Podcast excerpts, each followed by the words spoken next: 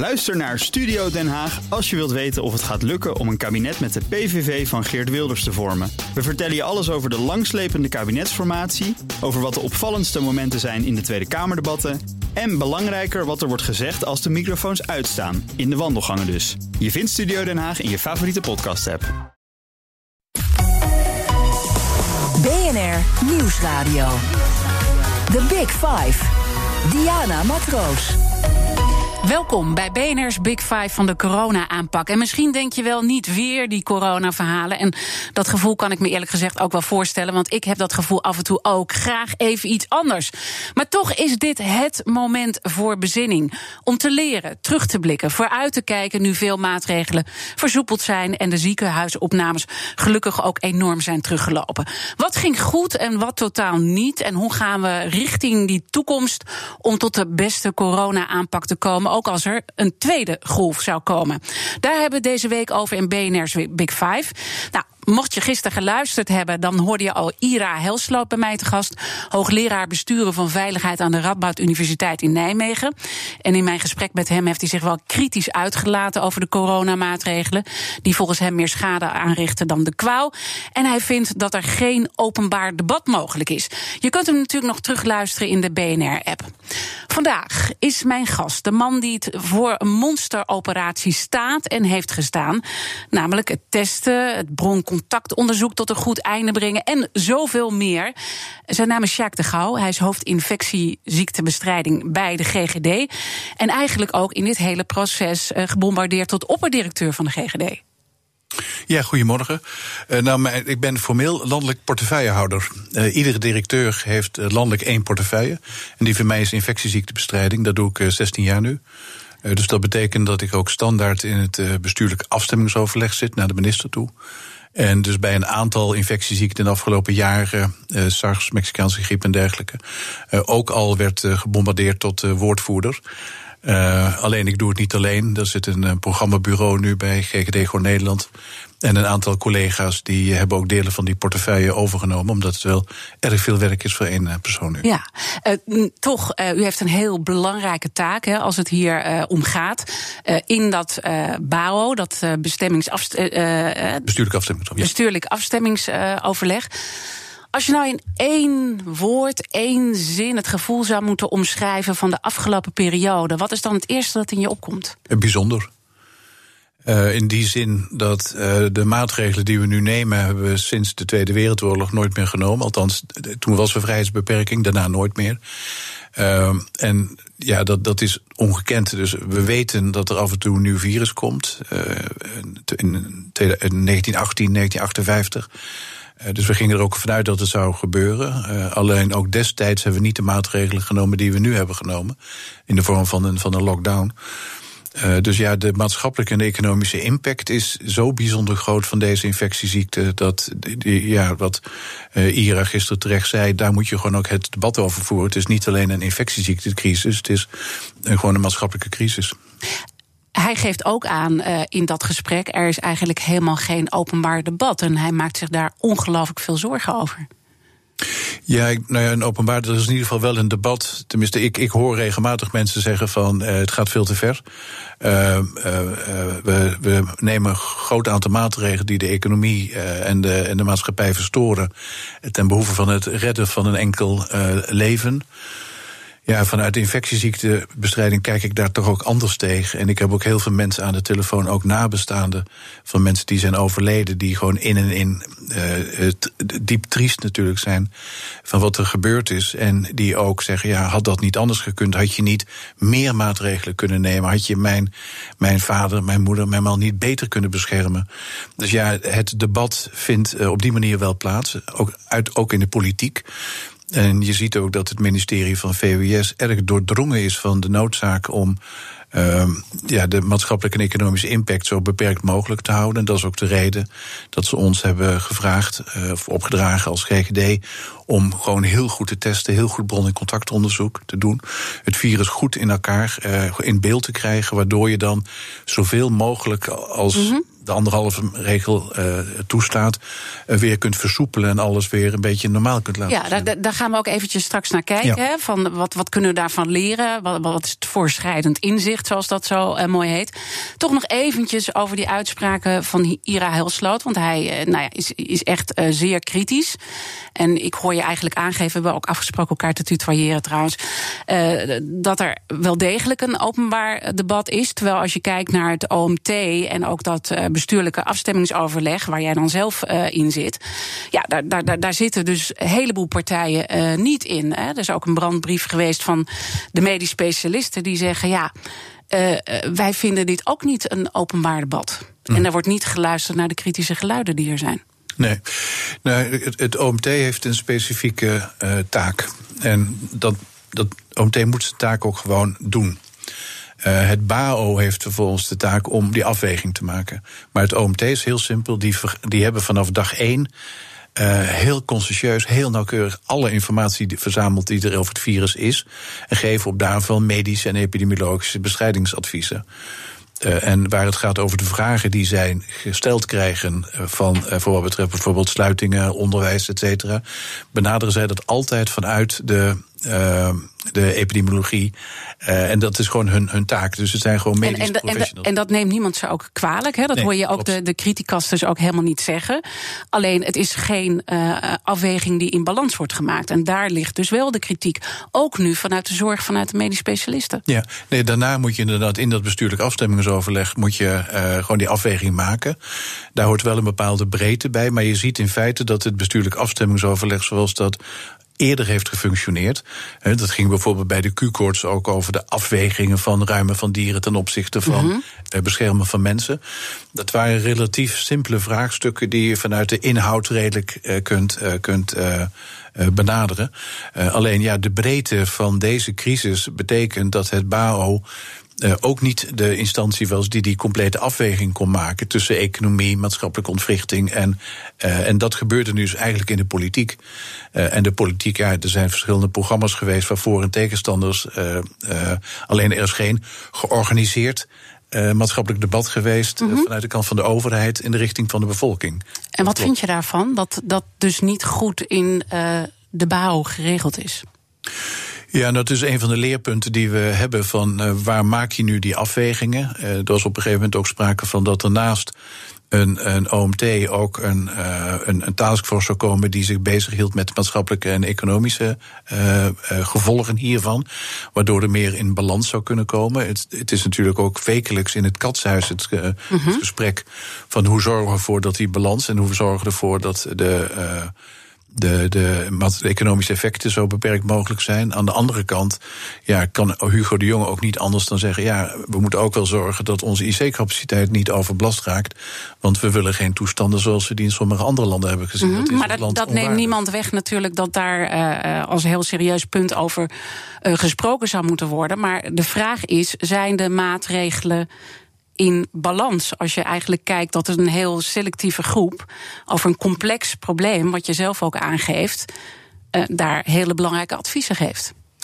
Nou ja, ik denk dat de besluiten die op een Kijk, er worden verschillende adviezen gegeven. Als je kijkt hoe de ministerraad werkt en de ministeriële crisiscommissie afgelopen maanden heeft gewerkt, dan kregen die ook van economen adviezen.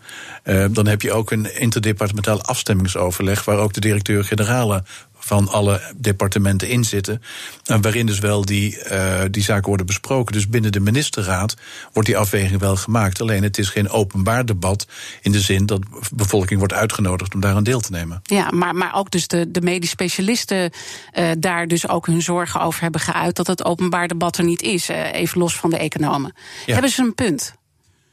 Eh, ze hebben wel een, een, punt in die zin dat we uh, redelijk blind hebben besloten uh, toen het virus ons land binnenkwam om containment toe te passen. Dat betekent dat je de zwaarst mogelijke maatregelen neemt om het virus uit het land te houden. We gingen er ook een tijd vanuit dat dat zou lukken. Ehm, en ja, je ziet dan toen eigenlijk de weg is ingezet om dat ehm, goed te blijven doen. Met name ook omdat die IC-capaciteit dan redelijk snel eigenlijk drie of vier weken nadat de eerste patiënt in Nederland was uh, ontdekt, als ik het zo mag noemen, op 27 februari, zaten we vier weken later al met aan, aan de randen van, van de intensive care capaciteit. Mm En die periode is zo snel dat het onmogelijk is om in die periode een maatschappelijk debat te voeren. Maar het was wel duidelijk dat er maatregelen moeten worden genomen. Dus de eerste maatregelen zijn al op 9 maart, twee weken na uh, de eerste patiënt in Nederland genomen. En ja, die tijd is gewoon te kort. Dus we, we, we hebben in die eerste periode gewoon achter het virus aangerend. En iedere keer de maatregelen genomen die we moesten nemen om erger te voorkomen. Ja. En dat verhindert in zo'n fase een debat. Dus daar is, heeft dus het openbaar debat onvoldoende plaatsgevonden. Dus, dus die gevoelens begrijp je. Heeft daarmee de Kamer ook, uh, werd die geplaatst eigenlijk voor een voldoende feit? de tijd was er gewoon niet om er gewoon nou, fatsoenlijk over in gesprek Het virus heeft iedereen voor een voldoende feit geplaatst. Ja. Uh, als je kijkt naar. Er in, in, in, begin maart hadden we het heel even over de curve van Nederland, ging Italië achterna. Dat werd iedere dag werden die twee in de krant naast elkaar gezet. En tegelijkertijd kregen we de beelden van Bergamo. En daarvan zei toen ook wel de Kamer: dit kan niet. Uh, en, en alle partijen waren daar ook over eens. Dus je ziet dat er in die, in die eerste fase ook relatief weinig oppositie was, politieke oppositie. Omdat iedereen zoiets had van ja, we moeten wel zorgen dat de IC-capaciteit niet overloopt. En we moeten ook zorgen dat de verpleeghuisinfecties eh, stoppen. En dat was kamerbreed. Als ik die discussie nu terughoor. Uh, over de intensive care capaciteit. Ja, dan werd van uit alle partijen geëist dat het zou gebeuren. En uh, van de week stond ook een artikel van Robbers in, in de Volkskrant. Die zei: ja, de druk, ook vanuit de Kamer om naar die 1600 bedden toe te gaan, die was gewoon gigantisch. Dus toen was er, eh, toen had het virus ons echt in de greep. En hadden we ook geen mogelijkheid om op dat moment te zeggen: Nou, laten we even rustig het debat voeren. Want iedere dag dat je wacht met het nemen van maatregelen, betekent dat je een stuk verder in die stele curve komt. En dat er gewoon steeds meer mensen overlijden. En ik probeer. Eh, eh, ik, Weet je, ik kan dit allemaal natuurlijk volgen. En in, in zo'n enorme hectiek, nou ja, rent iedereen nou ja, is er weinig tijd eigenlijk voor reflectie. Dat hoor ik je tussen de regels ja. uh, door uh, zeggen. En dan denk ik toch elke keer bij mezelf: waar zijn de scenario's? Want er is over deze rampen nagedacht. er zijn allerlei draaiboeken uh, gemaakt. Uh, eerder ook met Ira Hilsloot natuurlijk gisteren uh, gesproken... die ook bij de Mexicaanse griep nou ja, daarbij bij betrokken is geweest. Waar waren de scenario's? de scenario's die zijn er. Alleen de scenario's, uh, wat, wat we vaak doen, is ons voorbereiden op de vorige ramp. En uh, wat je dus ziet, is dat een scenario. De scenario's die er zijn, gaan ervan uit dat er 20 tot 30 procent van de mensen in de zorg uh, ziek is. Dat de belasting van de zorg 20 tot 30 keer zo hoog is. Dus het besluiten om bepaalde operaties uit te stellen, het besluit om bepaalde patiëntencategorieën niet te behandelen. Dat zijn allemaal besluiten die genomen worden. En ook uh, als er sprake is van een vaccin, hoe kun je maatschappelijke onrust voorkomen bij de verdeling daarvan? Daar zijn scenario's van. Alleen deze maatregelen zijn zo ongekend, zoals ik in het begin al zei, sinds de Tweede Wereldoorlog, dat er geen enkel scenario is waarbij we hebben gezegd: uh, uh, we moeten een jaar lang op anderhalve meter uh, gaan, gaan functioneren. Dat is ook een maatregel die niet op dag één al uh, genomen is. Mm -hmm. uh, dus in alle scenario denken hebben we nooit de, de blikwijte gehad, als ik het zo mag noemen, om ons dit voor te stellen. Ja, en is dat dan met alle respect, hè? Want ik zou niet graag in jouw schoenen staan. Is dat dan niet ook heel erg uh, naïef? Ik bedoel, we hebben allemaal de beelden gezien van Bill Gates die hierover heeft uh, gesproken. En zo zijn er zoveel meer die hiervoor uh, hebben gewaarschuwd. hoofdinfectiebestrijding bij de GGD. Dit is toch naïef? Ja, achteraf gezien is dat naïef. denk ik dat je ehm, het het scenario waarbij er een virus is wat ons land compleet op slot uh, zet. We hadden de ervaringen met de Hongkong-griep. Uh, alleen die waren relatief uh, beperkt ten opzichte van wat we nu hebben meegemaakt. En ja, wat ik al zei, in alle scenario's hebben we echt maatschappelijke orde en medische impact staan er altijd standaard op de assen. en, en economische gevolgen ook. Uh, maar er is nooit een scenario geweest dat zo ver heeft doorgedacht. Uh, dat we dus zeiden: het hele land moet gedurende een bepaalde periode op slot. Mm -hmm. Ehm, dat is, ja, daar, daar waren geen scenario's voor. Nee. En ik probeer me dan toch, uh, want dan word je eigenlijk overvallen. Dat is eigenlijk wat er gebeurt uh, in zo'n proces. Iedereen. Je wordt overvallen door het nieuwe van het virus. Het feit dat er, uh, dat er zoiets kan komen, daar zijn we op voorbereid. Dus alle GGD's staan er gewoon klaar en hebben ook draaiboeken liggen. Dat heet dan incidentele introductie als er een nieuw virus komt. Dus die draaiboeken liggen klaar. We hebben ook draaiboeken grieppandemieën, die liggen ook klaar. Dus daar zijn we op zich wel op voorbereid. Waar we bijvoorbeeld niet op voorbereid waren, dat in het begin was de informatie dat uitsluitend patiënten met koorts met kortademigheid en hoesten het virus konden hebben. Dus die zijn we gaan testen. En we weten nu dat, dat, dat het maar 5% is. Alleen met de kennis van toen daar hebben we een richtlijn opgesteld voor testen. Alleen later bleek dat het virus dan toch Nederland binnenkwam. Uh, bij mensen zonder klachten, bij hele milde klachten. Dus die kennis van het virus, of het ontbreken van kennis van dit specifieke virus, heeft ons uh, ervoor gezorgd dat we uh, ja, echt achter het virus aan moesten hollen in het begin. Ja, en dan, en dan worden er dus heel belangrijke besluiten uh, genomen. Hè? Dus bijvoorbeeld de scholen die dan uiteindelijk dichtgaan. Jij hebt daar eerder over aangegeven van laten we dat vooral niet doen. En het gebeurt dan toch. Ja, nee, dat klopt. Als je kijkt naar de medisch-epidemiologische en ook afgezet tegen de kans op besmetting en binnen, binnen scholen en het belang van, van onderwijs. Uh, heb ik de week daarvoor inderdaad, en ook in de bouw is dat dan gaan de orde geweest, gezegd van ja, uh, als je kijkt naar de epidemiologie, is dat niet echt nodig.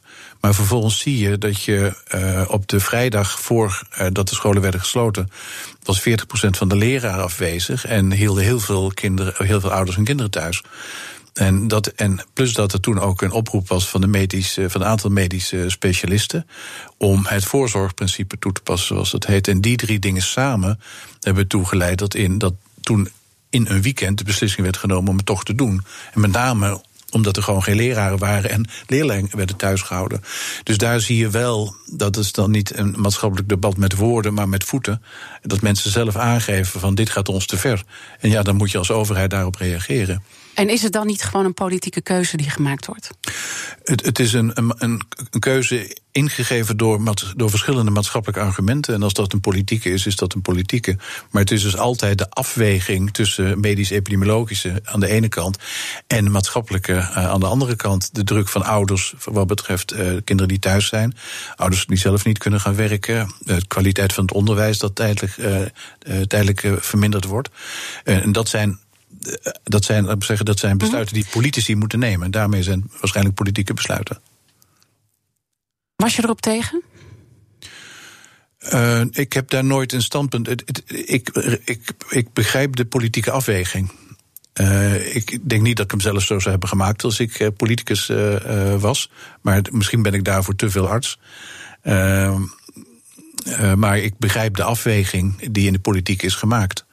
Uh, want wat ik al zei, als je daarmee wordt geconfronteerd, dan doe je op dat moment het beste. Dus ik heb niet het idee dat er hele grote politieke fouten zijn gemaakt. Uh, in, in, in de verschillende keuzes die zijn gemaakt. Uh, als je kijkt welke argumenten voorlagen, dan denk ik ook dat bepaalde politieke afwegingen ook niet anders hadden gekund. En als je de politiek vertaalt als Kamer, dan was er ook altijd voor iedere maatregel wel een hele grote meerderheid in de Kamer. Ja. En, en toch hè, uh, geef je heel duidelijk aan, als ik politicus was geweest, had ik die keuze niet gemaakt. Misschien kijk ik daar te veel als arts naar. Ja. En dat is natuurlijk uiteindelijk ook uh, wat je hoopt. En dit heeft zoveel gevolgen gehad dat die scholen uh, zijn dichtgegaan. En eigenlijk, je was bij dat bestuurlijk overleg, neem ik aan, ook betrokken. Ja. Voor deze keuze? Ja, heb, je, heb je je hard gemaakt van ik ben het er niet mee eens? Nou ja, op, op dat moment uh, uh, was het OMT er ook over eens dat het niet nodig uh, was. het OMT-advies dat zit ook altijd standaard bij de, bij de kabinetsstukken. maar waar we het in het begin over hadden, het, het OMT was leidend. en in het begin zei je van ja, is, is dat wel de goede manier geweest? Nou, hier zie je dus een voorbeeld waarbij wel dat openbaar debat heeft plaatsgevonden tussen medische argumenten en maatschappelijke argumenten. Dus in die zin uh, is dit een ja, soort honorering geweest van de druk vanuit de samenleving. En, dat hebben we en eigenlijk heeft dat dus niet tot een goede beslissing geleid. Nou, ik zeg niet dat. Nee, het is. Als het, het gaat erover. Wat is het doel van de beslissing? Als het doel van de beslissing is om onrust bij ouders weg te nemen. dan heeft het wel tot een goede beslissing uh, uh, geleid. Dus bij de politiek horen natuurlijk ook altijd belangen die er zijn. En dan dien je bepaalde belangen wel en andere belangen dien je niet. De onrust onder leraren is ook gebaat bij het sluiten van scholen. Dus er zijn een aantal uh, maatschappelijke belangen die op dat moment mm -hmm. in de discussie en, en, zijn. En die afwegingen begrijp ik ook uh, allemaal, maar ik probeer me dan te verplaatsen in jou. Uh, jij had heel duidelijk de mening: we moeten het niet doen. En dan komt er op een gegeven moment in dat BAO, in dat overleg waar je ook bij zit, wordt dit besproken en dan komt uiteindelijk het besluit om het toch te doen. Heb je onder druk gezet gevoeld? Nee, nee, op geen enkel moment. Nee. Nee. nee, ik zeg al, het is gewoon een, een, maatschappelijke afweging. Dus juist waar we het over hadden. En dat, heb je, dat zie je natuurlijk ook bij de verpleeghuizen en de bezoekregeling. Uh, dat zie je ook in ons gewone werk, waarbij wij een deel van ons GGD-werk een tijd niet meer hebben kunnen doen, terwijl we dat ook heel belangrijk vinden. Het is continu het maken van, van afwegingen. En als je in die afwegingen verdiept, dan kun je ze ook begrijpen. Dus ook de versnelde versoepeling uh, om de uh, economie weer op gang te brengen en de economische schade te verminderen. Uh, daarvan hebben we ook eerder gezegd dat zou je wat meer moeten uitsmeren in de tijd. Om iedere keer als je maatregel neemt, drie weken de tijd hebben om te kijken wat het effect van die maatregel is op het aantal besmettingen. Nou, dat is ook uh, in elkaar ja, gedrukt, als het ware, die termijnen. Waardoor er dus steeds een grote versnelling was van maatregelen. Nou, vanuit medisch-epidemiologische uh, invalshoek is dat uh, niet wenselijk. Want je kunt namelijk niet het effect van maatregelen meten voordat je volgende neemt. Alleen vanuit de maatschappelijke druk was het natuurlijk heel logisch dat je ja, dat deed. En, en die processen, maar wat, wat elke keer beklijft, en je merkt nu ook de, de onrust in de, in de samenleving, gaan we straks ook nog wel nader op inzoomen samen met jou dat er steeds meer wordt gedacht: waarom doen we dit eigenlijk allemaal? Al deze maatregelen. Want er is geen wetenschappelijk be bewijs dat die social distancing bijvoorbeeld uh, echt werkt. Er is geen wetenschappelijk bewijs dat de mondkapjes uh, werken. Er is geen wetenschappelijk bewijs dat de, scholen dicht uh, laten sluiten een goed idee is. En toch wordt dat allemaal gedaan met alle grote gevolgen van dien. Ja, nou, dat er geen wetenschappelijk bewijs is voor social distancing, daar ben ik niet met je eens. Uh, we, we, weten, kijk, dat gaat een discussie over aerosolen of grote druppels. Uh, we weten dat een aanzienlijk deel van de besmettingen, met name degene die hoesten, worden overgebracht door die grote druppels. dus dat is een hele terechte maatregel die we genomen hebben. Waar het in feite over gaat, welk aandeel van totale besmettingen wordt op die manier tot stand gebracht en welk deel op andere manier. Uh, maar social distancing is een maatregel waar ik echt achter sta en die ook wel wetenschappelijk is bewezen. Voor wat betreft mondkapjes uh, zie je dat daar, dat heeft ook te maken met de maatschappelijke druk, dat we nu in het openbaar vervoer doen. Nou, andere landen gaan verder. Uh, dus het feit dat wij altijd hebben gezegd, mondkapjes geeft ook schijnveiligheid. Uh, heeft er in ieder geval voor gezorgd dat die wetenschappelijke inzichten hebben geleid dat niet hier in alle winkels en alle openbare gebouwen mondkapjes verplicht zijn. Alleen in situaties waarin het niet mogelijk is om de anderhalve meter goed uh, te handhaven. Daar is dan gezegd, ja, dan moeten we accepteren dat het daar niet lukt. En dan kun je ja. uh, als, als, als het doekje voor het bloed maar even te zeggen, of in ieder geval om te kijken of je nog iets kunt voorkomen, kun je daar dan mondkapjes verplicht stellen. Laten we daar straks uh, over verder praten. Ook over die dubbelheden die erin zit. En wat het uiteindelijk ook doet met de burgers. Uh, mm. doen we straks. Ja. BNR. The Big Five. Diana Matroos. Welkom bij het tweede halfuur van BNR's Big Five. Deze week hebben we vijf kopstukken uit de wereld van de corona-aanpak. En mijn gast vandaag is Sjaak de Gouw. Hij is uh, directeur bij GGD, hoofd infectieziektebestrijding. Onze gasten stellen elkaar altijd uh, vragen. En uh, dat noemen we de kettingvraag. En in de vorige aflevering noemde zijn naam al een aantal keer. Was hier Ira Helsloot, hoogleraar besturen van veiligheid aan de Radboud Universiteit in Nijmegen. Uh, iemand die nou ja, zeer kritisch is als het gaat om de corona-aanpak. En had de volgende vraag voor je. Mijn vraag aan hem is: hoe weegt hij nou af het belang van contactonderzoek, uh, wetende over het ontzettend lage aantal besmettingen in Nederland nu, versus alle, uh, uh, nou ja, alle resources die hij daarvoor inzet en die hij dus niet voor iets anders kan inzetten? De vraag van Ira. Ja. Uh, nou ja, afgelopen maanden hebben we in dat bron- en contactonderzoek veel gebruik gemaakt, inderdaad, van andere medewerkers.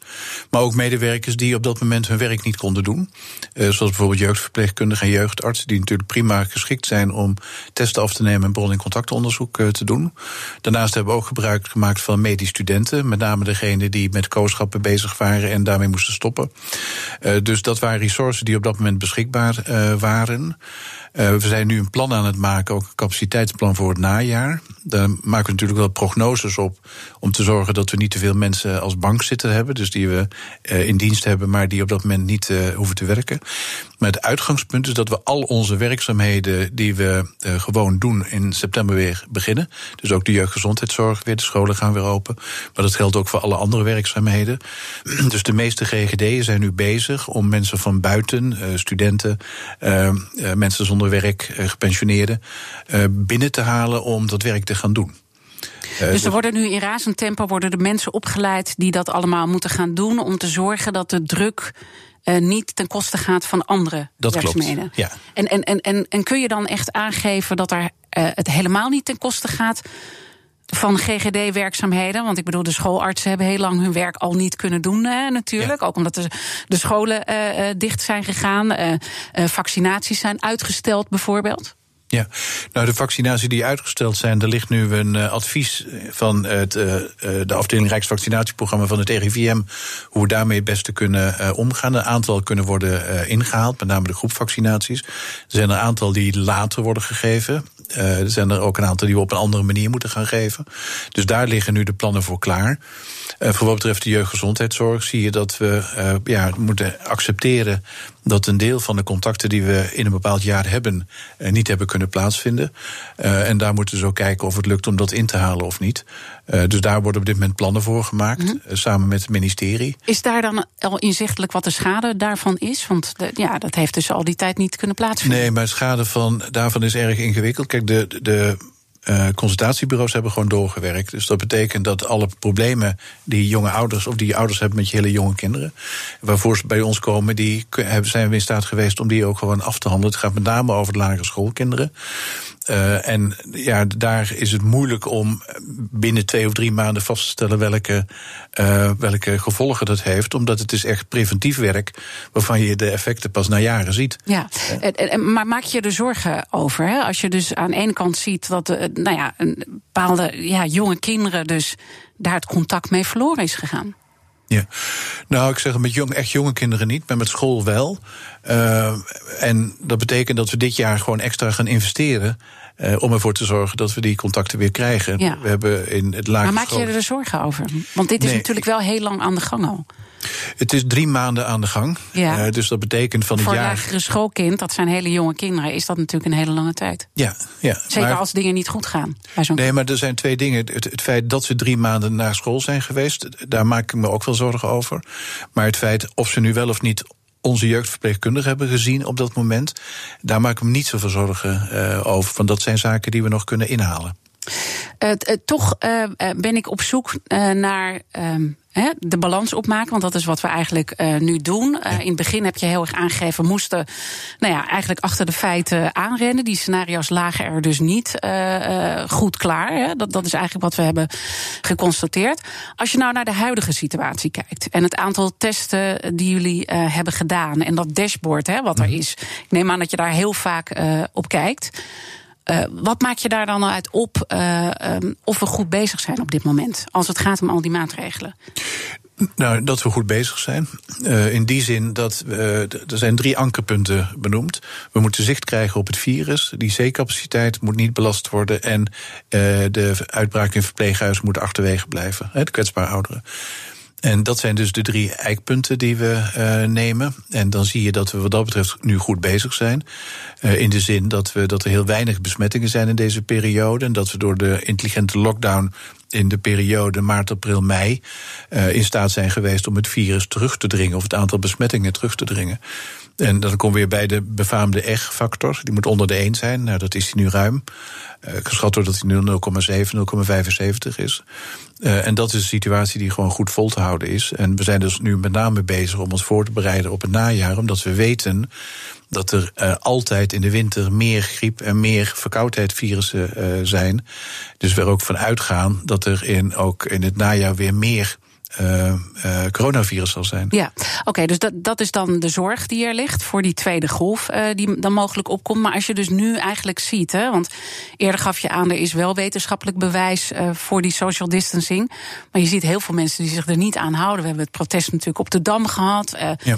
de veiligheidsregio's, de burgemeesters zijn weer bij elkaar geweest. Die nou, geven aan, mensen zijn echt op een andere manier zich nu aan het gedragen.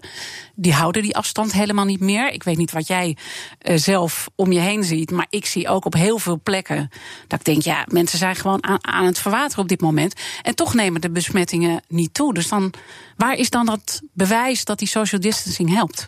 Ik begrijp het gewoon niet. Nou ja, kijk, de kans, uh, uh, als je kijkt bijvoorbeeld naar de, naar de Dam, de demonstratie. Uh, er zijn op dit moment weinig mensen besmet met het virus. Dat betekent dat statistisch de kans klein is dat er iemand op dat moment uh, besmet is op de dam. Met name ook omdat we mensen hebben gevraagd met klachten om thuis te blijven. Als het virus er niet is op een bepaalde plaats, kan er ook niemand besmet worden. Dus het feit dat uh, we op dit moment bij een aantal zaken waarbij je bij een hogere virus prevalentie. Hè? Dus als het virus bijvoorbeeld als niet, uh, niet 5%, maar, maar 15% van de mensen het virus uh, zou hebben. Uh, dan zou dus de kans op besmetting ook veel groter zijn, ook op die plaatsen. Ja. En wat ik heb gezien uh, gisteren bij die kroegen en dergelijke, nou ja, dat, dat weten we. Dat zien we dus ook uit andere landen terug, waar bijvoorbeeld de nachtclubs open zijn gegaan. Die zijn weer dicht omdat daar besmettingen plaatsvinden. Dus het kan wel, alleen het is een combinatie van het virus moet er zijn en de omstandigheden moeten er zijn. Ja, en als we dan nu dus zeggen het virus is er niet, is dan niet ook gewoon het moment om dingen gewoon helemaal vrij te geven? Hoe wordt nee, die afweging gemaakt? We weten zeker dat het virus terugkomt. En als ik me goed herinner, ik, lees, ik heb vandaag de corona-dashboard nog niet uh, gelezen. Dan zijn er vandaag in Nederland toch 2600 mensen besmettelijk. Dus het is niet zo dat er niemand. Misschien is het dat er iets naast zit. Ik zeg, ik heb vandaag nog niet gelezen, het regelmatig bijgesteld. Maar het is dus niet zo. Iedere dag testen wij nog mensen positief. En iedere dag doen wij nog bron- en contactonderzoek. Dus dat virus dat is niet weg. Alleen het is er minder dan een paar maanden geleden. Uh, de R zit onder de, nul, onder de 1, maar is geen nul. Uh, dus dat betekent dat je nog steeds kans maakt op uh, besmetting. Ja. Uh, en dat je dus nog steeds, wat mij betreft, gewoon voorzichtig moet zijn om dat op te lopen. Want iemand met een milde besmetting kan iemand anders besmetten die mm. vervolgens in het ziekenhuis komt en overlijdt. En als je dan toch alles nu bij elkaar neemt en ook zegt, hè, we, we liepen achter de, de, feiten aan en we hebben echt besluiten moeten nemen, terwijl we eigenlijk nou ja, nog ja. niet alle informatie voorhanden hadden. Wat zou je dan anders doen? Als je nu weer voor diezelfde keuzes en straks die tweede golf uh, ja. komt, uh, wat moet er dan anders gebeuren? Nou, wat we dus nu anders gaan doen, is. Uh, en dat, die plannen die, die liggen er al. Dat heeft de, de voorzitter Veiligheidsberaad ook zo even geciteerd. we gaan dus nu veel meer echt op het virus zitten. Onder andere door die rioolwateranalyse. Weet u zeker dat als we daar plotseling een verheffing zien, dat we dan een paar dagen later besmettingen uh, zullen zien. Uh, we testen direct. We hebben voldoende testcapaciteit. We hebben voldoende capaciteit voor bron- en contactonderzoek. Waardoor we ook degenen die in contact zijn geweest kunnen waarschuwen en vragen om thuis te blijven. En wij verwachten dus, gecombineerd met het vasthouden van het gedrag van mensen, dat we daarmee in staat zijn om die tweede golf te voorkomen. Of een heel klein golfje uh, laten maken. Veel plezier. BNR Nieuwsradio. The Big Five. Diana Matroos. Je luistert nog steeds naar BNR's Big Five van de corona-aanpak. En mijn gast vandaag is Sjaak de Gouw. Hij is hoofd infectieziektebestrijding bij de GGD. En eigenlijk uh, geef je aan, zo, zoals we net ook uh, met elkaar bespraken... we kunnen eigenlijk op basis van het, het, het rioolafvalwater... kunnen we gewoon heel goed zien hoe die besmetting... en daar verwachten we heel veel van. is het dan dus niet zo heel erg belangrijk meer dat mensen zich laten testen? Uh, juist wel. Het testen is. Uh, uh, het gaat erover dat we de, de zorg niet willen belasten. En als je dus kijkt naar hoe iemand wordt besmet. Iemand scheidt dan rioolwater uit. Eh, maar dat komt natuurlijk bij het rioolwater van anderen. Dus dan weten we alleen maar dat er in een bepaalde gemeente bijvoorbeeld meer besmettingen te verwachten zijn als plotselinge stijging daarvan zien. Het moet ook nog wel ingeregeld worden, want het is heel nieuw nu om dat op meer dan 300 plaatsen te gaan doen iedere dag. Uh, maar vervolgens moeten we die mensen wel testen, want we moeten uit die hele gemeente, waar we dus zien dat er mogelijk een aantal uh, mensen besmet zijn, moeten we wel zorgen dat we die mensen heel snel te pakken krijgen. Oké, dus dat testen bij klachten, hè? want uh, ik hoor ook heel veel mensen zeggen van ik, ik wil me laten testen of ik het heb gehad, maar daar, daar gaat het niet echt over op dit nee, dit moment. Gaat echt, het virus moet in je keel zitten en als je het hebt gehad en je bent weer beter, dan zit het virus niet meer in je keel en dan treffen wij het ook niet aan. En als je geen klachten hebt, en je hebt het ook nog niet gehad, dan is de kans klein dat, dat je het virus op dat moment bij je hebt. Het kan wel, maar dat is dan echt het, gooien van een doppelsteen. En dat is onvoldoende om iedereen te gaan testen. Ja, zijn er nog meer misverstanden als het gaat over dat testen? Want ik hoor heel veel mensen er allerlei dingen over zeggen. Ja, ik, uh, ja het, het, gaat dus echt. Uh, als je. Nou ja, er is een aantal misverstanden waar wij in de praktijk mee te maken krijgen. Uh, dat mensen zeggen: Nou, ik wil eigenlijk getest worden, want ik krijg morgen iemand op visite en dan wil ik weten of. Nou, daar, daar helpt het niet voor. mensen die een verklaring willen omdat bepaalde landen zo'n test, zo'n coronavrije verklaring eisen. Dat is ook onzin. Want als ik jou op dag drie na een besmetting test, vind ik niets, terwijl je op dag vijf ziek kunt zijn. Dus dat zijn een aantal van de redenen uh, waarvan wij zeggen, ja, daar is het niet voor. Waar het wel voor is, is dat mensen met klachten zo snel mogelijk die mensen willen identificeren, gaan kijken waar komt het vandaan. En dan vinden we soms een gemeenschappelijke bron. Het is een, kerk of een restaurant bijvoorbeeld, of nou, slachthuizen. Uh, uh, en aan de andere kant vragen wij met wie mensen contact hebben mm. gehad. En die mensen gaan we dan ook benaderen, benadrukken dat ze een hoog risico lopen. Ja. En dat blijkt ook wel. Want en de kritiek daarop is dat het allemaal veel te vrijblijvend is. Uh, nou, het is hoogstens vrijblijvend in de zin dat we mensen niet een verplichte quarantaine opleggen. Uh, maar we doen wel regelmatig onderzoek. En dan blijkt dat meer dan 90% van de mensen zegt: als ik nou contact ben, als ik dus in contact ben geweest en ik krijg die mededeling, ben ik bereid om thuis te blijven. En dus dat is, ja, dat is gewoon de volksaard die we hebben. Mm -hmm. uh, waardoor wij uh, zeggen, ja, dan moet je niet bij iedereen afzonderlijk zo'n besluit gaan uh, nemen als voorzitter van de Veiligheidsraad. En geldt dat een beetje als het gaat om alle regels? Is men bereid zich aan die regels te houden? Want samen met het RIVM doet het GGD ja. doorlopend onderzoek daarnaar. Wat zijn de laatste inzichten? Ja, nou, de laatste resultaten komen deze week van de derde meting. Althans, ik heb ze vandaag nog niet gezien. Ik was per hier naartoe. Um, en we zien wel dat bijvoorbeeld handen geven, dat uh, nog steeds uh, 95% van de mensen dat niet doet. afstand bewaren in winkels bijvoorbeeld ook. contact met kleinkinderen, nou daar zijn we ook wat soepeler in geworden, dus dat zie je wel. Uh, maar we zien wel dat er ja, een, licht afnemende bereidheid is. Met name dus waar het gaat over terrassen en dergelijke. En dat zien we dus ook in de praktijk terug. Uh, maar het volgen van maatregelen op het moment dat je weet dat je een risico loopt. Uh, en dat ook daarmee andere risico lopen. Dan zien we wel uh, dat de meerderheid van de mensen bereid zijn om thuis te blijven als ze klachten hebben en positief zijn getest. En moet ik dan deze fase zien als een soort afkoelfase voor iedereen? Dat nou ja, mensen worden wat losser omdat ze de urgentie minder voelen en dat dat ook niet zo erg is? Ik denk het wel als mensen het virus niet zien uh, en ondertussen zich beperkt voelen, dan vragen mensen zich af waarom. Uh, dat is een logische menselijke reactie. Uh, dus dat, ik vind ook dat we daar op een volwassen manier mee, mee moeten omgaan. En dat zie je dus ook bijvoorbeeld in het gegeven dat uh, de handhaving door de veiligheidsregio niet heel strikt is. Dat mensen eerder worden aangesproken dan beboet. We hebben relatief weinig beboet. Dus zo gaan wij daarmee om. Uh, alleen we weten nu ook al dat in het najaar, als mensen meer binnen zijn, terrassen verlaten zijn, mensen meer in kroegen zelf zitten, dat de. de uh, de scholen weer beginnen, dat mensen weer naar hun bedrijf gaan, dat het dan wel belangrijk is. Want we weten zeker dat als het aantal contacten tussen mensen uh, toeneemt, dat dan de R ook weer gaat oplopen. Dus daarom blijven die maatregelen blijven belangrijk. Maar die gaan jullie dan vervolgens een beetje aanscherpen op het moment dat het nodig is en nu mensen een beetje tot rust laten komen?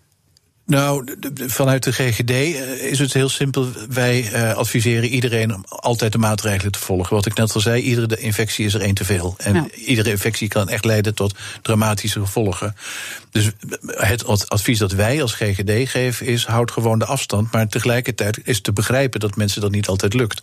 En daarom wordt ook in de communicatiestrategie ingezet op, op, op september. Uh, om gewoon dat bewustzijn weer groter te maken. En dat heeft ook te maken met uh, uh, bijvoorbeeld de introductie van een app die, die je zo wilt plannen. dat mensen ook daadwerkelijk hem gaan gebruiken. Mm. dus de, de, hele communicatiestrategie van de Rijksoverheid is erop gericht om ervoor te zorgen dat als het spannender gaat worden, dat mensen dan zich houden aan de maatregelen. We hebben morgen natuurlijk ook weer een, een nieuwe gast. En daar mag je ook een vraag aan stellen. Dat is microbioloog Alex Friedrich. Wat is je vraag aan hem?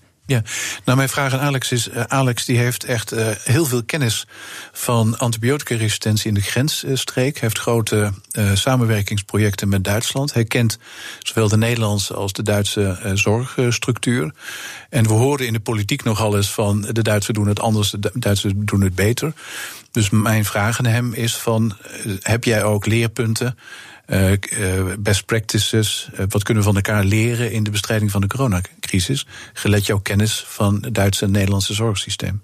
Mooie vraag, ga ik hem zeker stellen. Laten wij ook besluiten, want daar ging, gaat deze hele week over. Wat is nou de beste corona-aanpak en wat zijn de lessons learned? Ben je, ben je al in staat om, om uit te zoomen, ook als het gaat om jouw eigen rol en de andere stakeholders, met wie de belangrijke besluiten zijn genomen en wat je wel en niet goed vindt?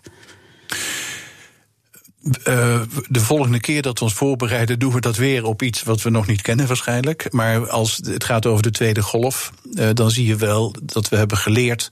Het belangrijkste is dat we nu iedereen testen in plaats van alleen de mensen van wie we in het begin dachten dat we het zouden kunnen hebben. Uh, dat is een belangrijke, want hoe eerder je mensen vindt, hoe, hoe eerder je ze ook kunt volgen en kunt adviseren. Uh, en uh, we zien dat we veel slimmer met een aantal maatregelen kunnen omgaan. Er is echt heel veel creativiteit losgekomen. En dat is voor mij ook wel een belangrijk punt: dat je gewoon in gesprek met mensen.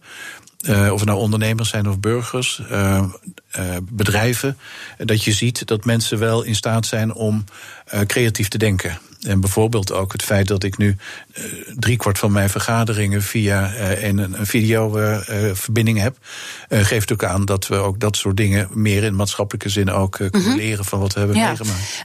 maar wat gaan jullie of wat, wat ga jij doen als het gaat om burgers die steeds meer gaan twijfelen aan uh, maatregelen, ook aan de dubbelheid die we daarin uh, in zien. Hè. Dus bijvoorbeeld sekswerkers die niet die anderhalve meter afstand uh, hoeven te houden. GGD is ook altijd heel erg betrokken bij sekswerkers, hè, ja. vanuit, vanuit andere ja. hoedanigheden hoe moet je dat verhouden dat wij dat dan wel allemaal uh, moeten doen? Hè? Dat, ik bedoel, die, ja. uh, dat je wel in een vliegtuig naast elkaar kan zitten met anderhalve meter afstand, maar dat je dus niet in dat theater of, uh, naast elkaar mag zitten, zoals in een vliegtuig ja. gebeurt. Het valt niet meer te begrijpen. Nou, ik denk, ja, het is wel uit te leggen in die zin waar we het eerder over hadden. Er zijn gewoon bepaalde. Het is een afweging tussen maatschappelijke, economische en gezondheidsbelangen. En uh, in iedere afzonderlijke situatie maak je een andere afweging. Als je dus tegen sekswerkers zegt: jullie mogen komend jaar niet werken, dan weet je dat er een hoop mensen zonder werk uh, komen te zitten. Uh, als je zegt tegen vliegtuigen: jullie mogen alleen maar vliegen met 30% bezetting, dan weet je dat er geen enkel vliegtuig rendabel vliegt. Dus die, juist die afweging tussen maatschappelijke, economische en volksgezondheid impact zorgt ervoor dat de ene maatregel anders uitpakt dan de andere. Ja, maar ja, dan denk ik aan de theaters, de hele cultuursector, die heeft ook een gigantisch probleem. Ja. Die zitten nu te luisteren, dan waarom wij niet dan? Ja, nou, wat, je, wat je wel ziet is dat we wel met alle sectoren, wij moeten zeggen, het ministerie of het kabinet eigenlijk, dat gaat natuurlijk veel breder, dat we met alle sectoren in gesprek zijn om te kijken hoe kunnen we nog verder versoepelen. Uh, en uh, dat is ook wat ik net zei: het leren van het virus. Wat kan er wel, wat kan er niet. Dat geeft ons ook iedere keer mogelijkheden om ervoor te zorgen dat we er dichter op zitten en dat we verder kunnen versoepelen. De maatregelen die nu al zijn versoepeld per 1 juli, hadden we in mei nog niet kunnen bedenken dat we al zover uh, waren. Als het bijvoorbeeld gaat over kermisexploitanten. Nou, er wordt nu ook weer betaald, gesproken over betaald voetbal met het publiek. Hadden we ook nooit kunnen bedenken. Dus we zijn al in staat geweest als land om een aantal maatregelen verder te versoepelen. op basis van de inzichten die we nu hebben. En natuurlijk is de agenda voor de komende periode dat we daar zo ver mogelijk mee doorgaan. Voor alle sectoren. Ja, wat is uw grootste zorg? Uh, mijn grootste zorg is dat, uh, ja, toch dat, dat de maatregelen onvoldoende worden nageleefd. Als, als de maatregelen voldoende worden nageleefd, dan kunnen we garanderen dat er geen grote uh, vloedgolf komt zoals in het, uh, in het begin. Zo, zo simpel is het. De maatregelen, de maatregelen. En er is dus geen zorg bij dat we misschien een verkeerde afslag hebben gepakt. Met eigenlijk de beperkte informatie die we in het begin hadden. Uh, Want dat is wat de criticasters zeggen. Hè? En, ja. en, dat zijn niet de minste. Ja. He, ook weer die medisch specialisten die ik eerder met die brandbrief uh, ja. benoemde. Ja. Nee, maar goed, de, uh, het terugkijken naar wat we hebben gedaan. ja, daar, dat moet nog gebeuren in alle evaluaties. Dat is ook door het kabinet gezegd. Ik zie zelf, ik ben er dagelijks bij betrokken geweest, dat we iedere dag de, de juiste beslissing hebben genomen of de meest voor de hand liggende beslissing hebben genomen, de meest noodzakelijke beslissing hebben genomen met de kennis die we hebben. Maar dat hoeft niet per se de beste beslissing te zijn, natuurlijk. Dat hoeft niet de, de beste beslissing te zijn. Uh, alleen met de kennis die je hebt, moet je op een gegeven moment een beslissing nemen. En ik zou niet weten welke beslissing we wanneer anders hadden moeten nemen. Ik wil je hartelijk danken voor dit gesprek. Jacques de Gauw. En natuurlijk zijn alle afleveringen van BNR's Big Five terug te luisteren in de podcast, in de BNR-app en op bnr.nl. Straks Jurgen Rijman met het programma Ask Me Anything. Ik wens iedereen een hele mooie dag. Ook Bas van Werven vind je in de BNR-app. Ja, je kunt live naar mij en Iwan luisteren tijdens de ochtendspits. Je krijgt een melding van Breaking News. En niet alleen onze podcast Ochtendnieuws, maar alle BNR-podcasts vind je in de app. Download nu de gratis BNR-app en blijf scherp.